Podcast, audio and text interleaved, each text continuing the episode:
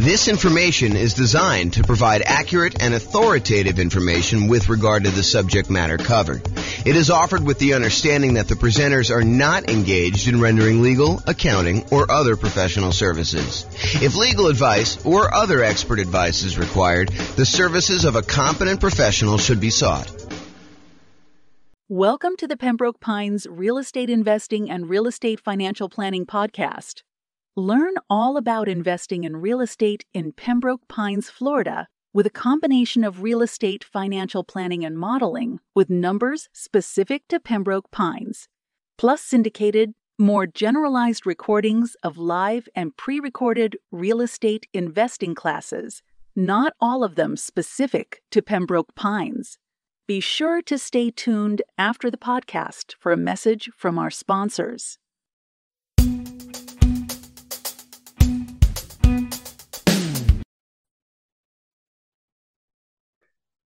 Welcome, everyone, to the Investor's Source, your source of all wealth and wisdom. I am here today. I'm Dave Goldberg, president of Investor's Source. I am honored to have with us today uh, a friend and someone I've known for basically back to the beginning of our company about 11 years ago, James Orr. James is one of the top real estate people in all of northern Colorado. He's been a broker for Your Castle Real Estate uh, for many, many years, focusing now on real estate education and real estate financial advising, which is a cool thing I haven't heard of much. so, uh, welcome, James, and I want to give you a little opportunity to introduce yourself tell us a little bit more about your background and what you've been doing these days. Thanks, Dave. I appreciate it. I'm James Orr. Um, yeah, I I took sabbatical probably about a year and a half ago now. Um, quasi did sort of like a test retirement from real estate brokerage, and um, it turned into more of a more of a full time retirement sort of thing. But in my spare time, I'm uh, working on our software that does financial modeling of real estate investments for like mom and pop landlords primarily like you know how long will it take you to acquire the number of rentals you want and how risky is the strategy you're considering versus another strategy? And so in my spare time in my quasi retirement that's more of what i've been doing lately. So yeah thanks for having me on.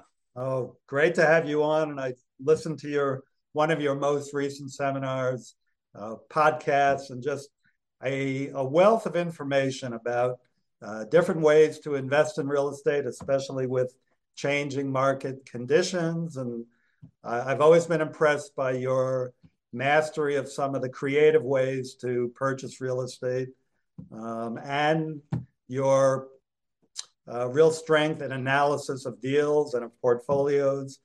Uh, really good stuff to have when you're an investor to really know what you're doing and uh, know all the numbers.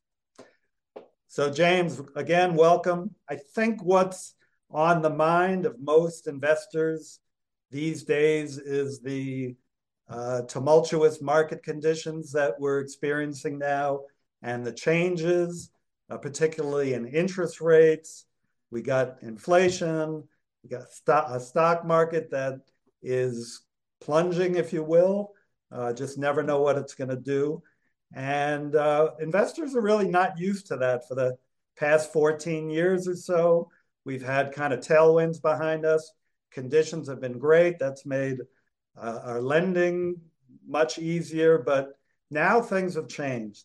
So I just want to see from your perspective as just someone in the know about how some of these things affect market conditions. What do you think is this going to mean for the real estate market. Uh, what's it meaning right now? And what do you see coming at us in the next year or two? Wow, where do I begin with that? Um, how can I even start to do that? So uh, the first thing I'll start with, I, I, I was uh, I was thinking about this a little bit when we were when you asked me to kind of be on and, and do the call, and so I went back and I did some research, and it turns out it, it, was a good idea to do this research. So I went back and I looked through the 30 year mortgage interest rates going all the way back to 1970. And I wanted to find out, you know, how crazy is it that we're seeing, you know, at the time of this recording, probably around 7% interest rates, you know, give or take a little bit if you're doing owner occupied or investor. And and I wanted to know, is this like really extreme or is this like a still relatively low sort of interest rate? And uh, so I went back and I looked, and what I did is I did a percentage of the time every month that was above this 7% threshold. And Dave, I just, just guess how, how much percentage wise over the last 50 years, I think it's 52 years or so now, how many over the last 52 years, what percentage of the time were we above 7% as an interest rate? You have a guess? I'm gonna. I've, I've uh, kind of listened to what you've been speaking about and doing some of my own research. I'm gonna guess um, 73% of the time, James. No, it's not quite that high. It's 58% of the time. Wow. Which is still, I think, a lot higher than most folks would imagine. They think, oh my gosh, you know, we've been seeing 2%, 3%, 4%, 5% for the last, as you said, 14 years or so. I don't know if it's been quite that long. I think when I looked at my numbers, I guess it is 14 years. 2004, I think, is the last time approximately when we were at uh, 7%. Of course, I'm doing this without charts in front of me. I should have had those up. But if you think about that, the last time we were at 7% was like 2004 or so. So these interest rates have been really, really low. It's been abnormally low. And so we've been having this, I don't know, almost like opposite of a perfect storm, a perfectly beautiful day, you know, where where property, yeah, property prices have been going up, um, rents have been going up, interest rates have been going down. So even though property prices were going up, interest rates were going down, which mean what meant which meant for a while properties were still on sale, even though the prices were higher than they were before. If you kind of think about what your monthly payment would be when you're buying the property, it's actually less than if you had bought the property the year before, right. which is crazy to think about. Right. And and that's not normal, right? So so I think now we're we're getting back to a more normal type of market, which I know people don't want to hear because they're like, oh, but you know, I was when I was doing all my planning, I was thinking, oh, I'm going to buy a property this year and I'll save up enough so I'll be able to buy a property a year or two or three from now, and I'll be able to get this same, you know, three or four percent interest rate. And so when I do my, you know, in my like, you know, out in the hot tub math of will I be able to retire by buying these rental properties here, I've been using four percent or five percent or wherever the number has been, and that turns out to not have been a good assumption. And I think right now we're seeing a market where demand is still really strong. Uh, it, like the number of um, the number of properties for sale is down. So we're seeing like a, a, a, like lowering of inventory, but there's enough demand in the market where we're still having buyers. It's not like it's gone away. And I think maybe the Fed will continue to raise rates in order to get this inflation out of control, like under control. But it hasn't stopped everything completely. It's definitely slowed it down. It's not like it was. But the last, at least from the pandemic and even before then, that is not normal. Like if you're trying to look at year over year numbers, a year over year comparison of you know how much inventory we had compared to a year ago last you know a year ago from now or what interest rates were or anything like that you could you should just throw all that away because you're looking at all-time extremes on many fronts. You know all-time extremes for days on market all-time extremes for low interest rates. And so you can't compare now to then and say oh my gosh the world is coming to an end because days on market is increased by 30% well it increased by 30% from like 25 days which 25 days is crazy. I mean a more normal market is like I don't know, three months to six months for a property to sell. So 90 days to 180 days. Right. So to think that, you know, going from 25 days now it's increased to, I'm looking at a chart. I happen to have this one up because it's just down there. You know, I'm looking at this. We're probably at around 60 days or so for that. So even if it's doubled, that's still lower than normal. It's lower than what a typical market would say. So what was the question again, Dave? I'm like off on these tangents here, but I want to make sure I answer your question directly. No, that's a good, uh, that's kind of a good recap of a historical perspective that a lot of us are just not looking at. We're so used to in these last few years, as you say, very unusual low interest rates that when when these rates have gone up, we we think it's the end of the world, but it's actually approaching more normalcy. Yes. So the question was, with that, uh, what is happening in the market right now? Is that causing? I mean, is it the end of the world? Is the market plunging? Are we? Is real estate? We'll get into this later, but should we all be abandoning our portfolios now and saying this is not going to work anymore? What do you yeah, in the market? I, I don't think it's the end of the world. I what I'm seeing in the market is inventory is down. Um, well, it, it's so the number of new listings is down, but we're not selling as many as quickly as we were before. So the inventory is actually increasing. Um, and by the way, I think this is localized. So I'm, I'm talking primarily about Northern Colorado, although I think it does apply to a lot of other markets as well.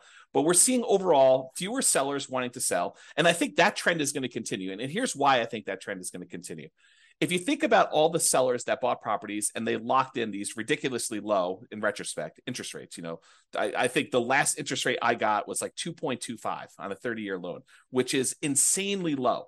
Now the chance of me going out there and selling that property and losing my 2.25% interest rate is almost zero.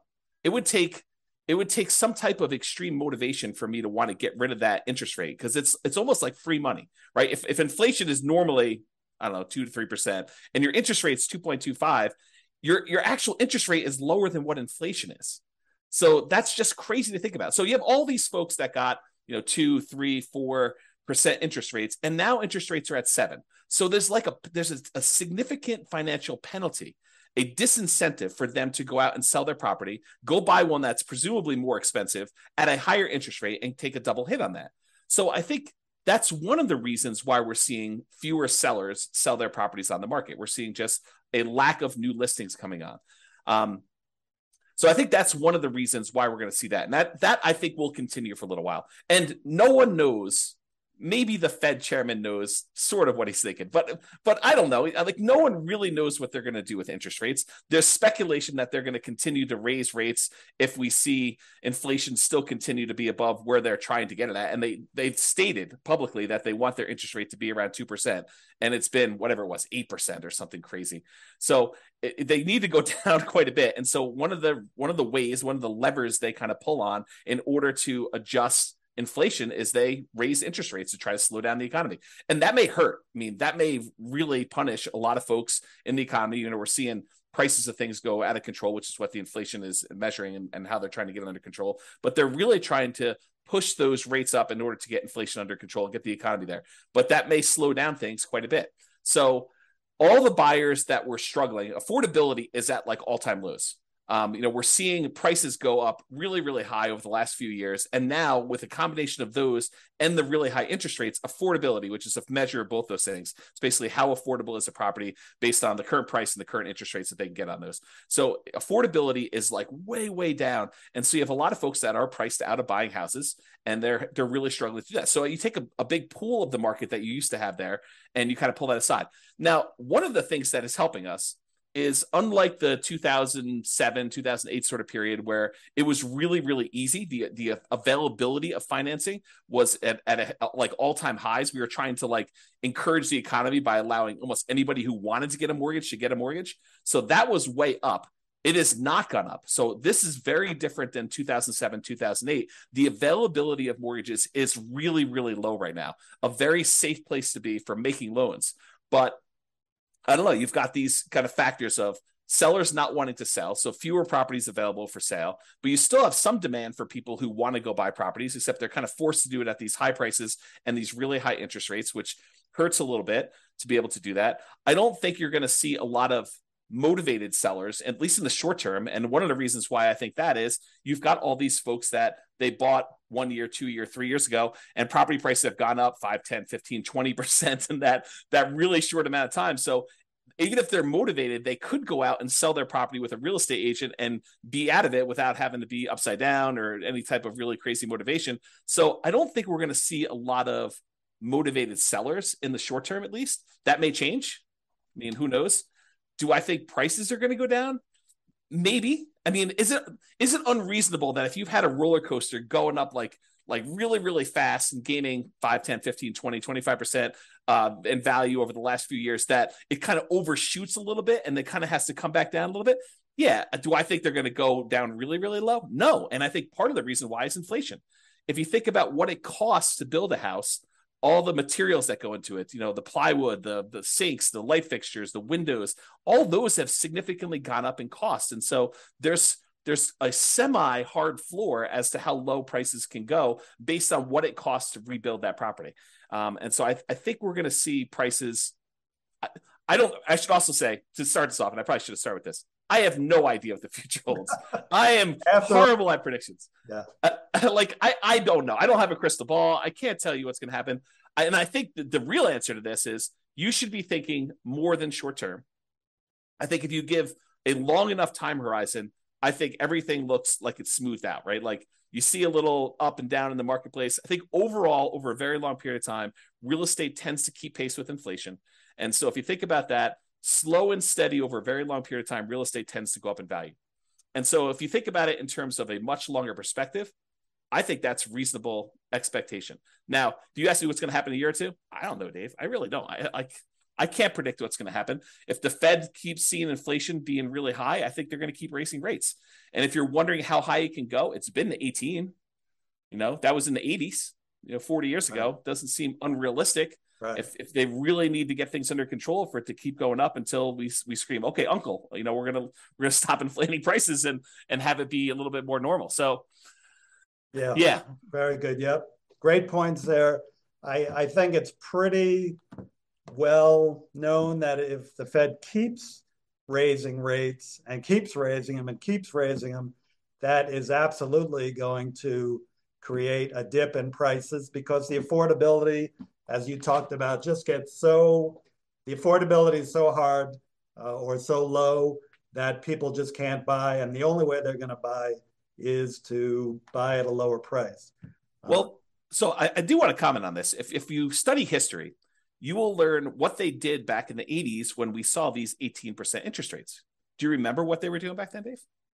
Uh, I was young, kind of like you were back then. Okay. Yeah. So if you go study history, we we had all these types of um, taking over debt or doing wrap financing or things like that, where sellers were then saying, okay, you know, we realize 18% interest rates are really hard. Only some people are going to be able to qualify for those. We'll go ahead and we will carry back financing for you. And if you've got a seller who has a 3%, 4% loan and they have a bunch of equity, maybe they're willing to do wrap financing where they say, okay, we'll accept payments of whatever it is, $1,800 a month on this particular house. And we'll carry that for two or three or four or five years or whatever the period of time is. And I'll make payments on my underlying 3% financing rate. And we'll just keep that there until you go buy a property. And so I, I think there are solutions to that, which may I don't know, help slow down stuff. This is like the tools that come out in your toolbox. You know, when all these, when the market got really, really hot and we saw these multiple offers, real estate agents switched to having certain types of tools we use in these extremely hot multiple offer type markets. And those are going away. I mean, they're not completely gone. We still see occasionally multiple offers, but they're not as prevalent as they were a year ago or two years ago.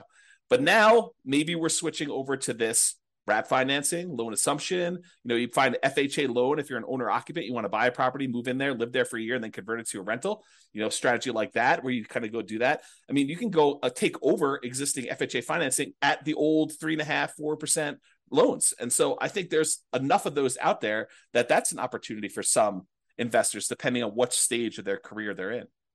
Yeah, I'm glad you brought that up because I, I know that's one of your specialties as I mentioned, the creative financing. I think in the last number of years, the, the market has been so hot that sellers have had the hammer and buyers with the, some of the creative ideas you're talking about, assuming mortgages, wrap financing, yeah. um, you know, lease options. I don't know if you you you mentioned that yet, but I, I know you would. Uh, they just haven't been as much in demand because again sellers have had the hammer and those are really more buyer tools.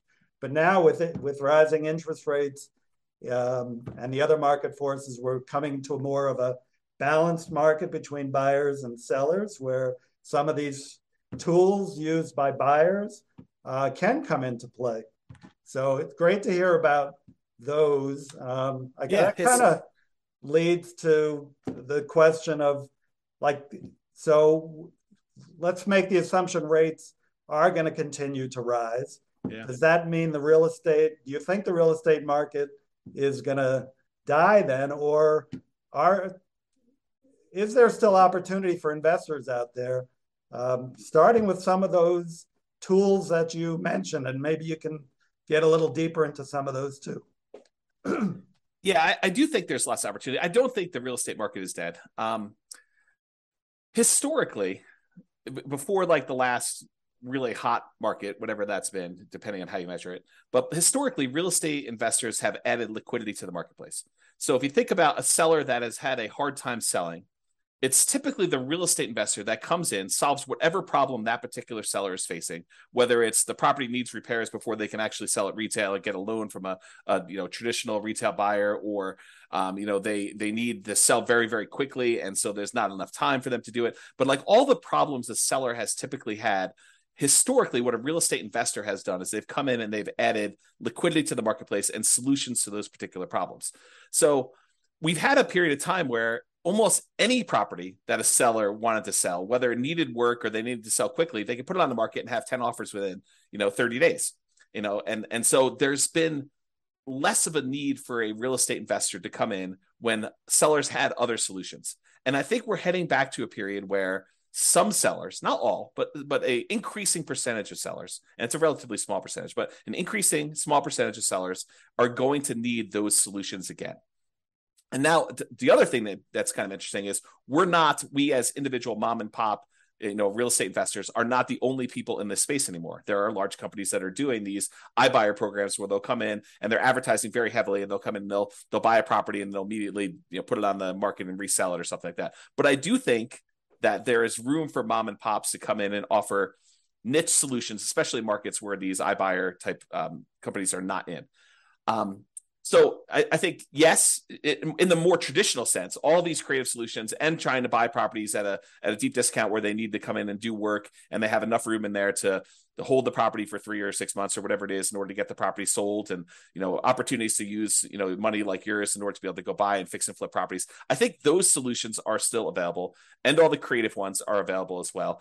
And then I think the the the like meat of the market because I think just looking at the numbers, there are more mom and pop landlords, people that are buying properties for long term rental than there are people doing fix and flips. I think the numbers are are skewed more toward um, buy and hold. And you could correct me if I'm wrong on that, but that's my gut feeling in the marketplace is just number of transactions that happen based on one or another.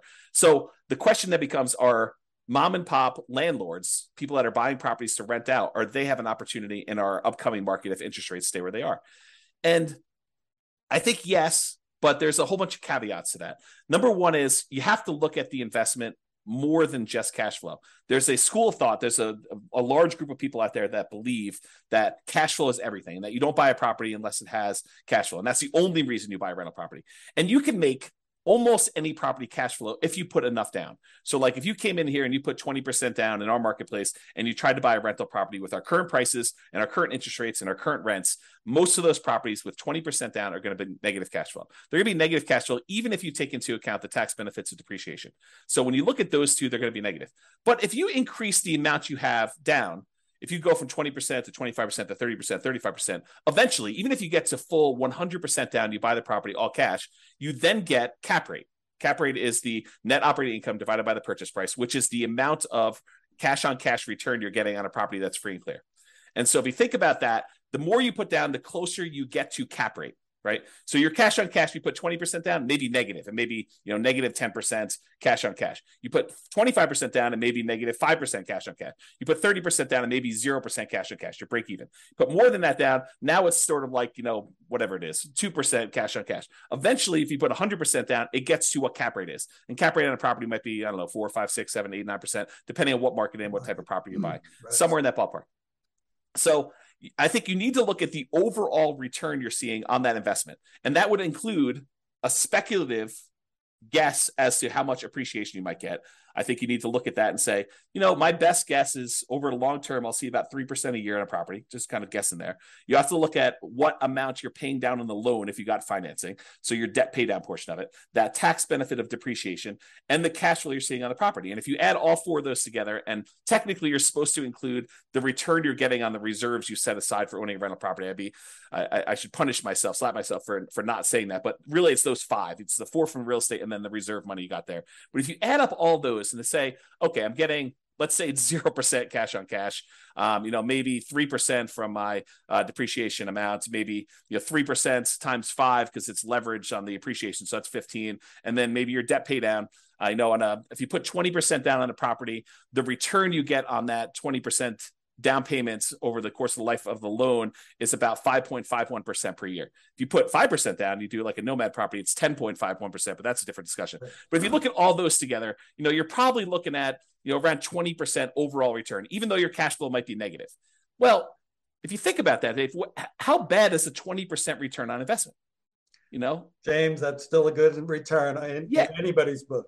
Yeah, and so I think that's the thing you need to look at. You just say, okay, look, your cash flow is ugly, and I definitely need to set aside the money for that negative cash flow. If I'm going to buy a property and it's going to be negative, you have to say, okay, I need this amount for down payment, and let me go ahead and set aside a year or two or three of negative cash flow up front just to be prudent about this and kind of hold that. But then I think over time, rents tend to kind of creep up with inflation a little bit. And so eventually your negative cash flow will go down. And maybe a year, two, three, four, five years from now, you'll have break even cash flow or positive cash flow. And then the investment characteristics look different. But even during that time when you have negative cash flow, the overall return is probably pushing 20%. And I, you have to run the numbers to find out what this means. But then you got to decide okay, I've got this one 20% down, um, 20% return type of investment I can make if I buy these rental properties. What else is out there that I could invest in? Well, I could do stocks, I could do crypto, I could I could invest in your fund, I could, you know, I could do all these different things in order to get a return on my money. Of of those and the risk measure of those because each one has its own different risk characteristics. You know, investing in stocks very different, investing in bonds versus savings versus CDs versus your fund versus real estate. All those have different just risk characteristics. And so you say, for the amount of risk I'm willing to take and the return I'm willing to get, which one of these makes sense? And I think for a lot of folks, real estate still makes really good sense to do over the long term. If you tell me I'm buying it and I'm getting out in six months, I don't know. I mean, unless you're going in there and adding value by doing some type of fix and flip, or you're adding some type of value to the property. If you're just doing it to to speculate in the market, probably not. Especially since the cost to get, especially out of the investment, are tend to be pretty significant in real estate compared to other investments. But I think you look at that and you think, where else can I get this return? And is that a worthwhile risk to return kind of trade off for me to make? And I think for a lot of folks, it is acceptable. Awesome. Of course, my fund is number one, but real estate is a close second. Actually, I've invested in both and done very well in both. Um, yeah, just want, um, I think, just to kind of summarize what you said, and you gave us some great information there. It's just, you know, his, it might be a tough time now to, to buying is a little bit, you're going to pay a little bit more, your cash flow may not be even positive in properties you're going to pick up. But historically, and as you said, historically, we're really not that much higher now with rates than we have been in the past. The greatest builder of wealth has always been real estate and should continue to be. You still got to buy very intelligently and hold for the long term, but uh, real estate can still be uh, a great investment over time. Dave, I want to add. I want to add one more thing to this discussion, if we can. So I did a um, I did a podcast episode. It's probably like two weeks ago now, and one of the questions that came up was, you know, with interest rates at seven percent and having this negative cash flow with a, a reasonable twenty percent or so down payment, you know, is it better for me to go ahead and save up money to buy properties free and clear, where I get rid of the kind of like um, the interest rate component of this, where I have negative cash flow, or it's ugly to have this you know, negative cash flow on a property. And so I went and I did some analysis, and for just this one kind of sample case, it's a reasonable person saving 15% of their income. I figured out how long it would take them if they saved up 20% down. I did 15%, 20%, 25% down. But for the 20% down number, I had them save up 20% down, buy a rental property, save up another 20% down, buy another rental property. And I figured out how long it would take them to be financially independent. Then I had the same exact person saving the same, same exact amount of money, um, buying the same exact property, but instead of putting 20% down, they saved up until they had to buy the property free and clear, where they didn't have any mortgage on it at all. And so the question I have for you is how much longer did it take the person who is saving up to buy properties free and clear to be financially independent as the person who is putting 20% down and buying leverage rentals? What do you think the difference in time it took was? I'm going to guess one year, James. Oh, so you must have seen my presentation. I did. See? It's it's so surprising to people I when know, I tell I was them. Blown away by that. Right. It's it's so I'll say it out loud so that everyone can be very clear of what we just said. The person who saved up 20% down, bought a rental property, then waited until they had another 20% down, bought their next rental property, and they kept buying those rental properties as quickly as they could until they got to up to 10 rentals. Um, and and then they how long did it take them to get to the point where they had enough money coming in to be financially independent versus the person who saved up and bought the property free and clear with no uh, no loan at all. And it took them like 20 something years to buy their first property to be free and clear. And then the next one was much, much faster because they had a lot of extra savings from that one rental property. But it only took them one year more to be financially independent than somebody who is buying the rental properties and buying them with 20% down. And I think that blows people's minds. So if somebody is out there thinking, you know, it's really hard for me to pull the trigger in this market, just save money. you know, invest in something else, you know, invest in your fund or invest in stocks or whatever makes sense for you. In the meantime, while you're waiting to save up your money. And then when you're ready to buy a rental, whether that's buying a property that's free and clear or buying a property with 50% down where now it does cash flow or you know 30% down or whatever the numbers make sense. But don't stress out. It's not that much longer for you to be financially independent if you take your time and you save up and you buy these properties free and clear. And the risk dynamics of a free and clear portfolio very different than the risk dynamics of someone putting 5% down or 20% down or 25% down and buying rental properties. So a lot of good points there for um, yeah, people think highly leveraging is the way to go. And I'm not going to poo poo that because I did that. But I've also done the strategy of buying and paying down properties and having them free and clear. And that, that, uh, and uh, that for me and other investors I know has worked really well getting properties paid off. Yeah. Um, so looking to wrap up now, I think again, what's on the mind of a lot of investors, James, is like how is what's happening now different than what happened in 2007, 2008?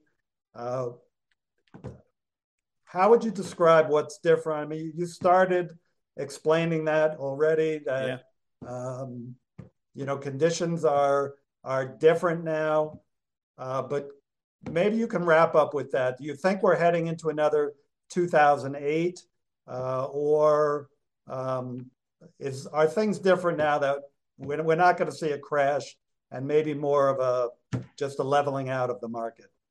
Yeah, so I can't predict whether or not we're going to see a crash or a leveling out. I really don't know. And and I would have thought if you had asked me like right when the pandemic was hitting, what was going to happen in the real estate market, I would not have predicted it's going to go up whatever it is, 30% in three years or right. something like that. It just, I would not have thought that at all. And so my prediction skills are, are very lacking. I will tell you, looking at the numbers, the real estate market is very different than it was in 2007, 2008.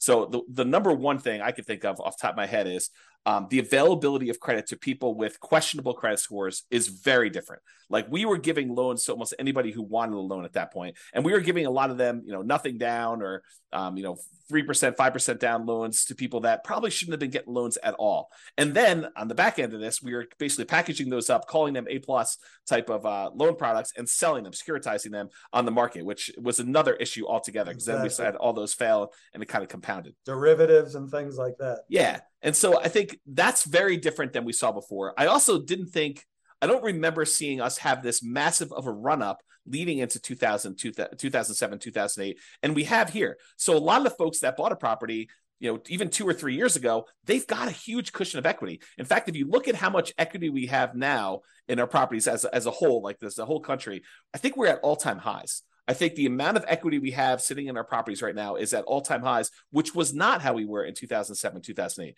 And so the question then becomes well, how does, you know, having our our credit criteria, the, the availability of credit to people be really, really low and have really good underwriting standards for those that are trying to get loans. So that's a much safer position than we were, you know, that many years ago. And the fact that a lot of people that were motivated to sell before that, you know, if they needed to sell, they probably could still sell and actually break even or come out of it with a little bit of profit in it, that they'd still have this or be able to borrow against it if they need to, to kind of hold on to some stuff. Having that be different, what impact does that have moving forward, even if rates get much higher than they were in this kind of like pre 2007, 2008 period. And I think that that's going to make a big difference. I, I don't know if it's going to save us from whatever might happen. I mean, because I'm sure we could screw it up if we wanted to, right? There are things the Fed could do. Uh, there are things that we could do as as a group uh, to kind of make this go ugly. But I think overall, it's very different than it was in 2007, 2008. And my best guess is that even if we do see a softening or slowing down of appreciation rates or giving a little bit back, I don't think we're going to see a massive um, kind of decline in the market like we did then. But who knows? I really Thank don't. Thank you. Yeah, just to add to that, you know, from a lender point of view, as you said, the availability of credit is not as great. The underwriting standards, you know, the there are no no doc loans. Maybe some are doing those, but those are those are not really part of the picture anymore.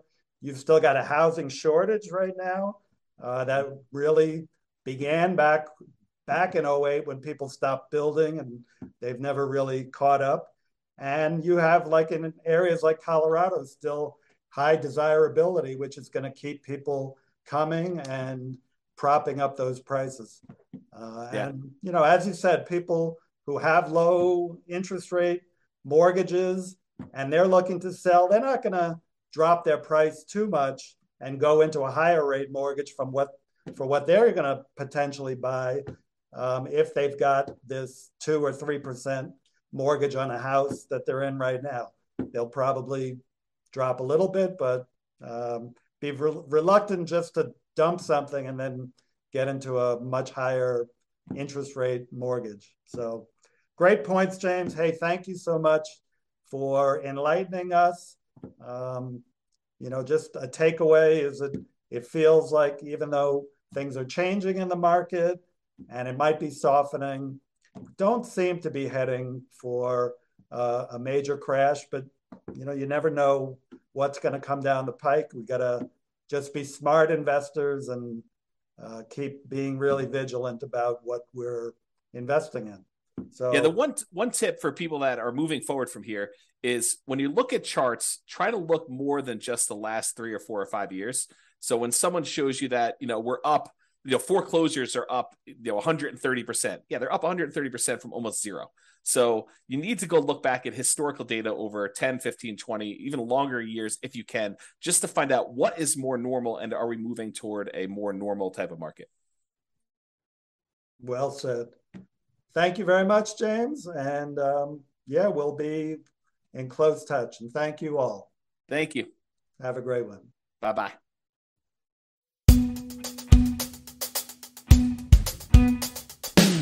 With home prices up, mortgage interest rates up, and rents up, but not quite enough to counteract the higher prices and interest rates.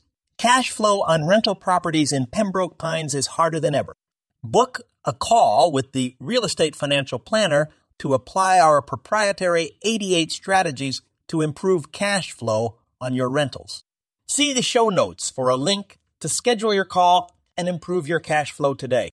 If you're a real estate agent, lender, or professional in Pembroke Pines that wants to help our real estate investor listeners, consider reaching out to learn about collaboration opportunities with this podcast. We'd love to add more value to our listeners by having you assist our investors buy, sell, and finance their real estate investments. See the show notes to schedule a call to discuss collaboration opportunities.